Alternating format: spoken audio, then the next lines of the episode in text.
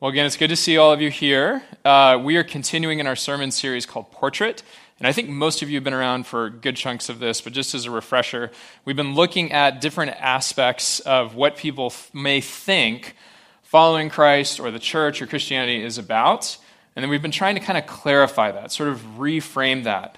Uh, we've talked about all kinds of subjects. Today's subject is difficult for us, but it's something that I think is really close to the heart of the gospel and that is a distortion around suffering, the subject of suffering. Uh, what we're going to get into today is this misconception about suffering that I have picked up on, others in uh, the Seattle area have picked up on, where there is some teaching that if you are a Christ follower, somehow you will you know, be like Neo in the Matrix and you will sort of dodge the bullets of suffering. Like it will not affect you somehow that following Jesus Christ is like a, a flu vaccine. It inoculates you from suffering. I, there, there have been teachings around this. I didn't necessarily grow up with that. I probably grew up with sort of the extreme other end of the spectrum, where like, oh, stuff's going to happen to you. Like, watch out. But there's a distortion in that around suffering. Uh, what we're going to talk about today is the reality that God has never and will never promise to opt us out of suffering. You can search the whole Bible and you are not going to find a passage that tells you somehow suffering will miss you, that you get a pass at this. What we will see as we look into the text is that God promises us Himself. He promises His presence. His presence, His companionship, is what He gives us in the midst of our suffering. Now, many of you know, uh, and, and you've all kind of walked in various forms of this journey, that in my own family, suffering has been a real theme for us lately. We lost my dad to cancer uh, earlier this summer. So that has been just a real time thing for me. Uh, we're going to go into that more and just kind of how this experience, which is very much one of suffering, like what's right shouldn't isn't happening, right? Like my dad, I wished he could have lived longer. He passed at 63. Like that's not right at a level. Suffering is what happens to us when we look at something that we think that should be right, that should still be okay, and it's not okay. Like how do we reckon with that?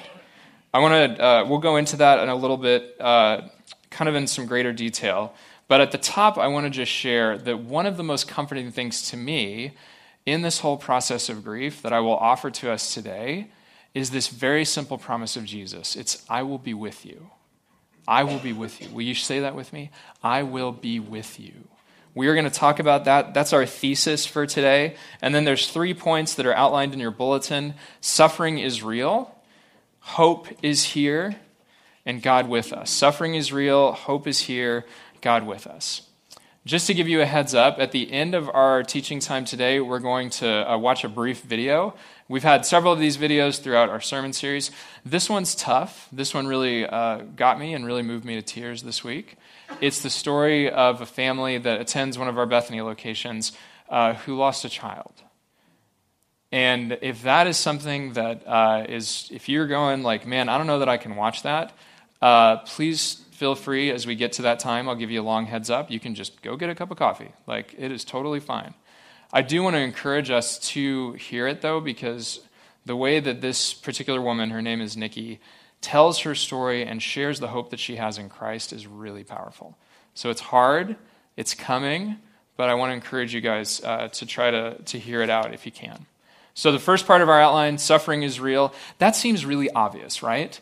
Like, if you've lived any length of time, if you're not 21 years old and in college, you probably have adopted this idea like, suffering is going to happen to me. Now, the psalmist is familiar with this as well. So turn with me to Psalm 22, which Josh just read for us. This is one of those psalms that talks a lot about Messiah, and we're going to get into that in just a minute. But where we're going to stay with it right now is this is the cry of the heart of a man named David, King David. And here's what he writes. This is verses 1 and 2. My God, my God, why have you forsaken me? Does that sound familiar? Why are you so far from helping me, from the words of my groaning? Oh my God, I cry day by day, but you do not answer. By night, and I find no rest. Now, obviously, Jesus restated that first phrase as he was on the cross. He made those words his own words. But he was naming this as an experience that he felt, that he was able to uh, come to grips with in his moment of suffering there on the cross. And King David, who wrote these words, this is the human author of these words. We believe God is the author of all scripture, but he spoke it into David's life. David wasn't just philosophizing about the idea of suffering. This is not him kind of saying, you know, well, if suffering, you know, really happens, then it's probably like this. He's got a long history with suffering. Just a couple of kind of highlights from David's life. He knew how to suffer professionally. He was a shepherd, and if you've ever been around livestock, you're going to suffer. Like they're just terrible. They're they're disobedient, they run around, they stink. So he knew about suffering at that level. He knew about suffering politically. He was a king. And so he had to navigate all these kind of social mores and like how do we get stuff done in the kingdom? He knew suffering emotionally as he uh, walked through this terrible journey where he uh, faced temptation. He pursued a woman in an adulterous relationship. He then consummated that adulterous relationship and then had her husband killed. So these are all things that you don't just do and then go to sleep at night. These are things that I would imagine tormented his soul. He was also a soldier. He served in his country's army, and so he understood bloodshed and violence. All things that bring suffering into his life and into our lives. All things which are the result of the fall. That horrible dark day during the creation narrative when the two people, Adam and Eve, looked at God and said, Actually, we'd rather do it our way. Now, anytime we experience suffering, it is not always comforting to think of it this way, but it is the truth. This is a result of the fall. This is a result of sin entering in the world and, and breaking everything. My dad getting cancer is a result of the fall because cancer was not in God's original design for creation. Your suffering, the job that you hate, the marriage that you thought you could rescue, the things that have broken your heart and broken your life and hurt other people we have a role to play in a lot of these things, but make no mistake, they are the result of something that happened long before any of us arrived on the scene. That was just like this earthquake across the cosmos. And we continue to deal with the effects of that earthquake to this day. And I mention this because I, you hear this in the text, and I think this applies to our own lives. David knew that even in the midst of suffering, God loved him deeply and that he could be safe in God's embrace. Many of us would agree to that. But here's a particularly pernicious challenge for people living on the east side. When we experience suffering, this has just been my observation pastorally, and this has been true in my own life.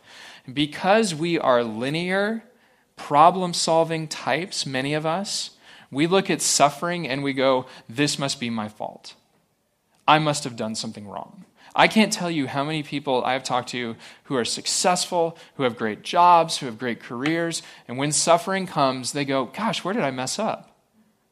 And I'm going, Okay, yeah, maybe you messed up, sure, but don't assume that.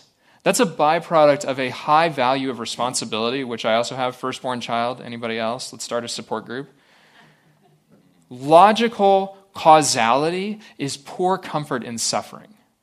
Do you hear me, church? Logical causality, saying I must have screwed this up, is not comforting when you are in the midst of suffering.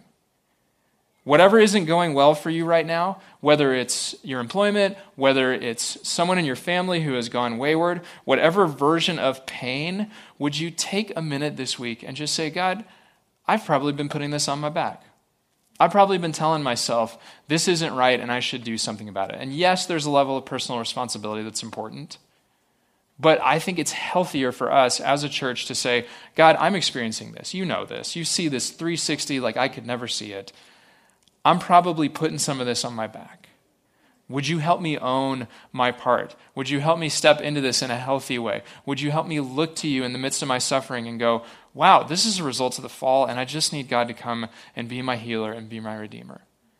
I want to just warn us, church, that there are so many guilty things. There's so many places of shame and despair and pain in our day because we take on so much responsibility. And suffering sometimes is our fault. It's definitely a part of the fall, but it's not always our fault. Let's have a real clear conversation with God about that in the week ahead. So that's part one. Suffering is real. Now let's talk about hope.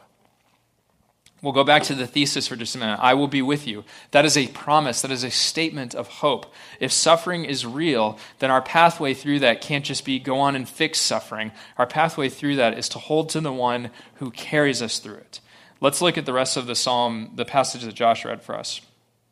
This is verses 3 through 5 of Psalm 22. He's just said, Where are you, God? Why have you forsaken me? Yet, verse 3, yet you are holy, enthroned on the praises of Israel. In you our ancestors trusted. They trusted, and you delivered them. To you they cried, and they were saved. In you they trusted, and they were not put to shame. The through line in all of those statements is relationship. This is the hope that we talked about last week, where we talked about Jesus is not a bunch of ideas. He's not this bundle of axioms. He is a person. He is real. We can be conversant with Jesus. We should be. He should be walking with us through all the seasons of life because he's not just some nice thought, he's a real person.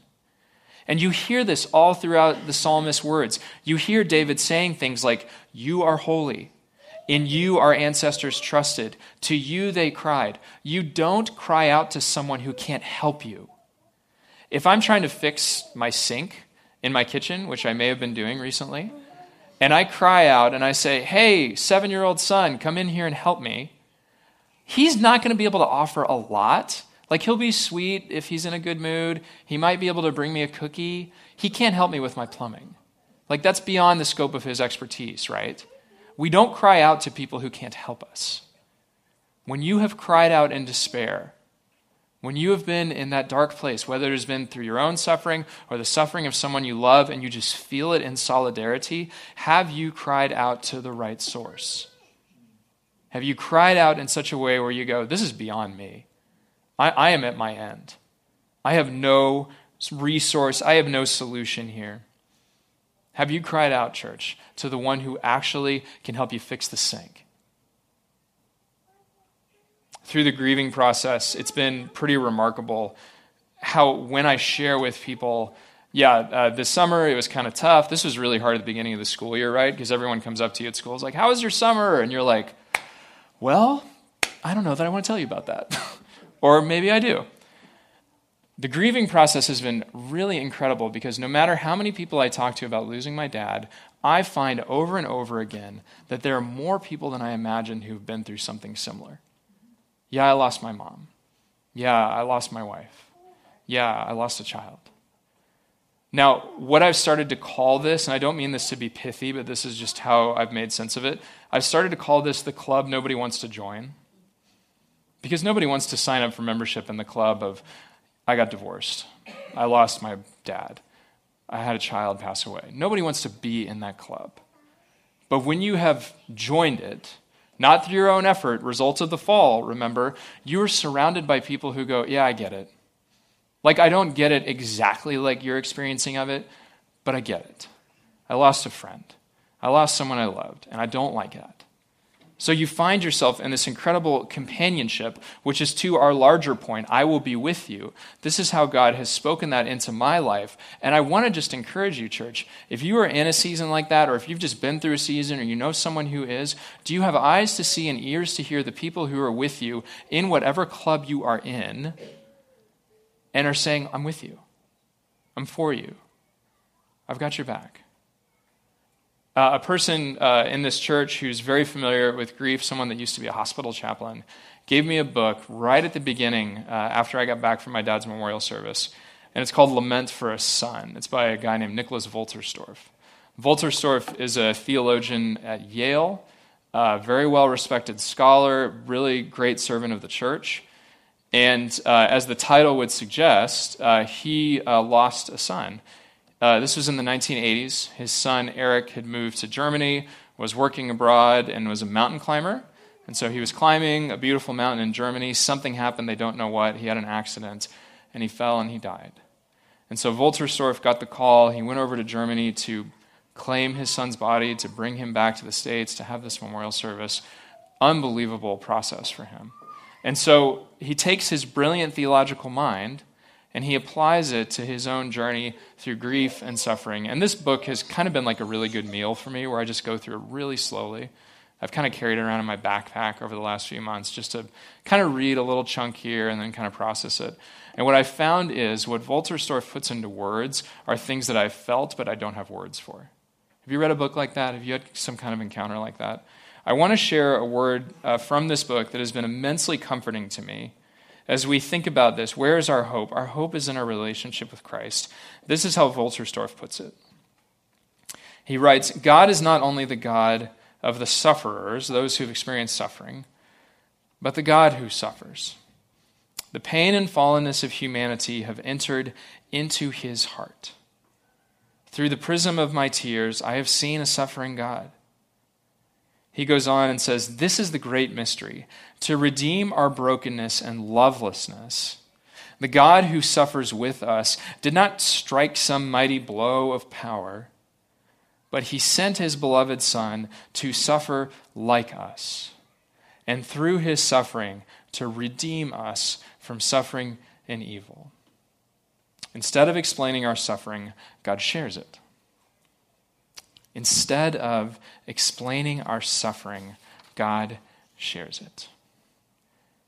Here's someone who is devastated by grief, whose adult son, seemingly in the prime of his life, is now gone. And instead of asking God for explanation, which I'm sure he did at different times, he realizes what God has promised, what God is delivering to me right now in my suffering is I will be with you. Will you say that with me? I will be with you. It's not the why, it's not the how, it's the who. And I will tell you, I know medically why my dad died. He got cancer. It was very fast acting. He had a low baseline of health when he went into the hospital. He could not recover from it. Knowing why is helpful and there's so many people who don't know why someone they love died, and that's really, really painful. But I will tell you that knowing why my dad died is like having a really thin blanket when it's cold outside. It's, it's small comfort. It, it doesn't quite get me there. What is of comfort to me, more than medically knowing why, is the God who says to me, I will be with you. The God who says to me, I get your pain. The God who says to me, You're not alone. The God who says to every one of us, no matter what mountain you face, no matter what turmoil is in your life, doesn't matter what storm you are going through, I could explain stuff to you, and that'll comfort you for a little bit, but instead, I will be with you. I will be with you. And the way he does this, this is part three, where God is with us. The way he does this is what we're about to celebrate as we move toward Christmas, this Advent season. This is Emmanuel, God with us. This is what Christmas is actually about the God who enters in, the God who chose to be born in a stable, to become one of us, to be helpless. John 1 puts it this way God put on flesh and moved into the neighborhood. He set up shop next door to us. We rejoice over this at the Advent season, and we say, in the midst of my suffering, in the midst of the pain of this year, in grieving my dad, and whatever loss, this is what I'm actually choosing to apply to it. I will be with you.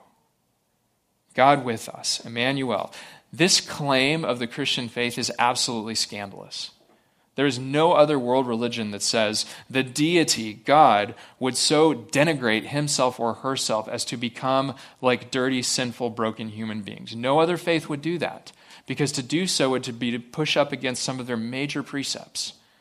But in Christianity, our God says, I'll go to a stable, and I'll be born, and I'll be poor, and I'll be homeless, and I'll be this wandering itinerant rabbi and I'll touch people's lives, and I'll heal people, and I'll restore sight to the blind. And I will come, and I will not have a small impact on the world. And I will come, and I will be with you. Our God became a person, so he can't be cold and distant. Doesn't work like that. Our God became a person because he's not a bundle of ideas, because he's real and we can be in dialogue with him. Our God became a person because he's so powerful that he could, and because he's so loving that he chose to be. I will be with you. Bethany, God says to you this morning, I will be with you. And I knew this before dad died, but I know it now in a different way. I know it now at a level down. That gap between my head and my heart got a little bit smaller because of this process. I will be with you. And it's one of the things that I know I can pray for effectively. Pray for and ask God to bring into my life and the lives of people I love who are also missing my dad. And I can pray for comfort and for, you know, sunshiny days, and that's great. But what will truly be of comfort to the people in my life who mourn, and for you and for everyone you're connected to who is grieving, who is alone, who is wondering, why did this happen? Why did my friend die? Why did this take place? What we can pray for them is not that God would give us the words to explain their suffering, even though we want to, but that we can say to them, I'm praying that God will be with you. I'm praying that for my friend's church in Tacoma and for his family. God, be with them. You, you know how to minister to them, you know how to meet them right where they are. Would you make that promise come alive for them in a new way, God? I will be with you. Church, who do you have in your life that needs that right now? We're coming up on Christmas. This is not the happiest time of year for a lot of people. Are we sensitive? Do we have eyes to see and ears to hear the people around us who are going, Yeah, I'm actually not that excited about the first Christmas without my dad? I'm actually not that excited about Thanksgiving this year because there was a divorce in our family and somebody left. I'm actually kind of hurting right now. Do we have eyes to see? Do we have ears to hear? Those people that God has put in our lives for a reason so that we might speak this word of hope to them. I will be with you. Say it with me one more time. I will be with you. Church, this is not whistling Dixie. This is not some out there idea. This is real life. And there are people in each of our lives who are aching to know the God who says, I will be with you. And He has picked each of us to be able to deliver that in our own voice, in our own way. And it will be good. And so now we're going to turn our attention to that video that I mentioned earlier. Again, this brought tears to my eyes this week. I'm sure it will again as I watch it with you. But I really want us to hear these words of hope. One of the reasons that uh, our team picked this story to share is because Nikki just articulates hope so powerfully. So I invite you to hear this. I, I, again, I give that caution. This may be very hard to watch. Um, but please do take this in if you're able. And then we'll actually spend time after the video uh, reflecting on this and praying through some scriptures together that I believe will be of great comfort to us. So let's watch this video together.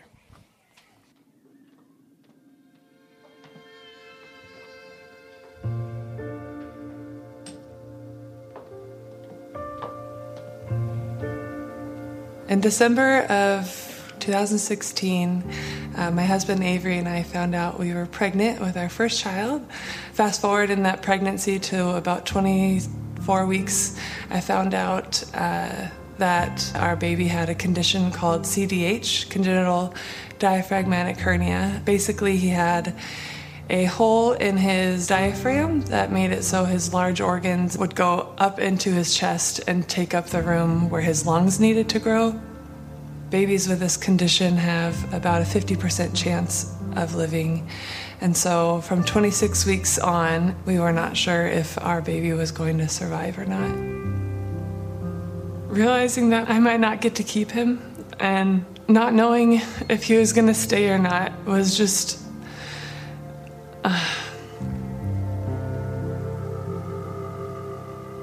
Baby Donovan came at 6:37 in the morning on September 5th.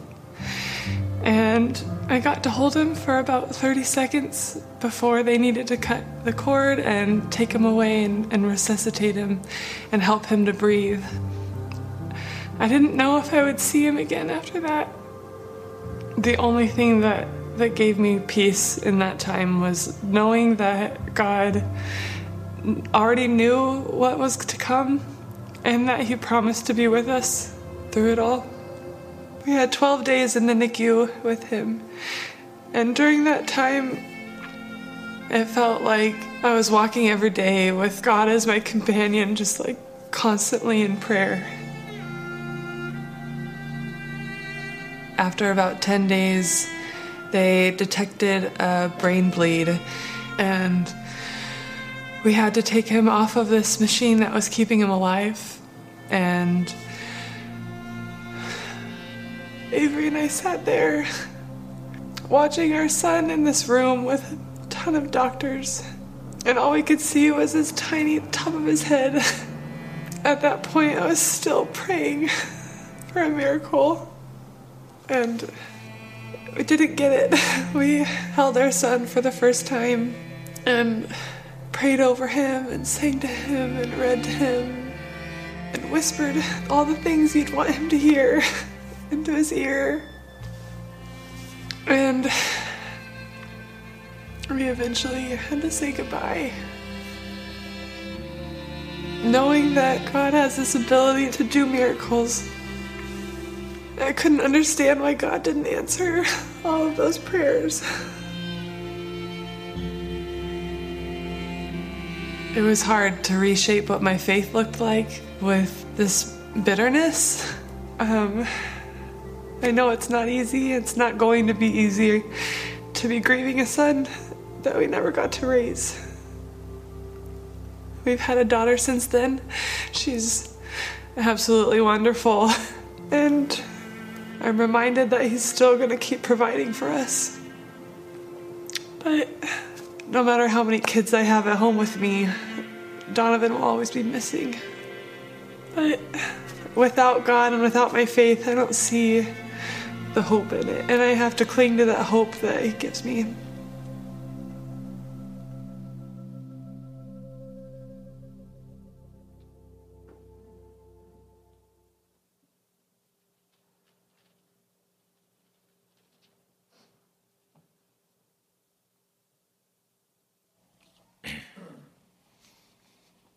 Told you. I will be with you. Psalm 22 is followed.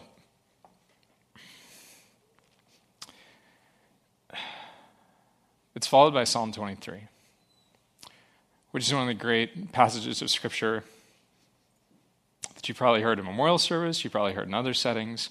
We're going to ask God through prayer to comfort us, to comfort Nikki and her family and all who've walked through these life altering losses.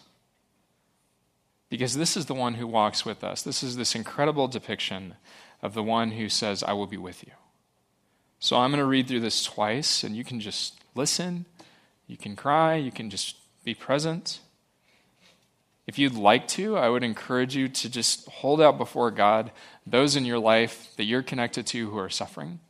May this be a time to intercede for them and to pray for them. I would encourage you to hold out your own suffering where you felt that pain. I would encourage you to take the suffering of our world, the things that have really broken your heart, and to hold that out to God. If you would like someone to pray with you, Josh is there at the back by the tree. Our prayer team is available to pray. You don't have to use your words, you can let someone else give you words. But let us listen now for the God who, instead of explaining our suffering, enters into it with us. As he has faithfully entered into Nikki and her family's life, may he enter into each of our lives and our places of suffering this day. I invite you to hear now the words of Psalm 23.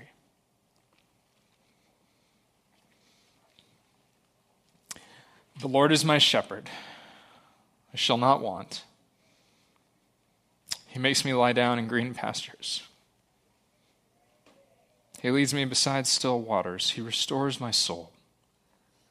He leads me in right paths for his name's sake. Even though I walk through the darkest valley, I will fear no evil. For you are with me. Your rod and your staff, they comfort me. You prepare a table before me in the presence of my enemies. You anoint my head with oil, and my cup overflows. Surely goodness and mercy shall follow me all the days of my life and I shall dwell in the house of the Lord my whole life long.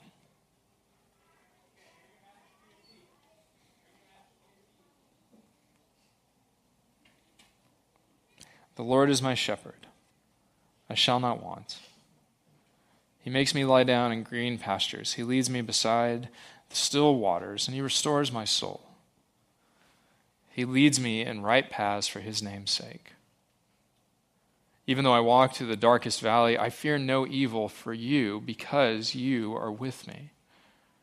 Your rod and your staff, they comfort me. You prepare a table before me in the presence of my enemies. You anoint my head with oil, my cup overflows. Surely goodness and mercy will follow me all the days of my life, and I shall dwell in the house of the Lord my whole life long. Father, thank you that you give us yourself. And we may want explanations for our suffering, we may want it for our whole life. But in these moments, would you press into us the truth that you are the good shepherd who lays down his life for the sheep? The truth that no matter what pain we have experienced, you too have experienced pain. And so we invite you in to these places of suffering in our lives, in the lives of the people around us. We invite you into the suffering of our world. You're, you're in it, but we ask that you would help us to better see you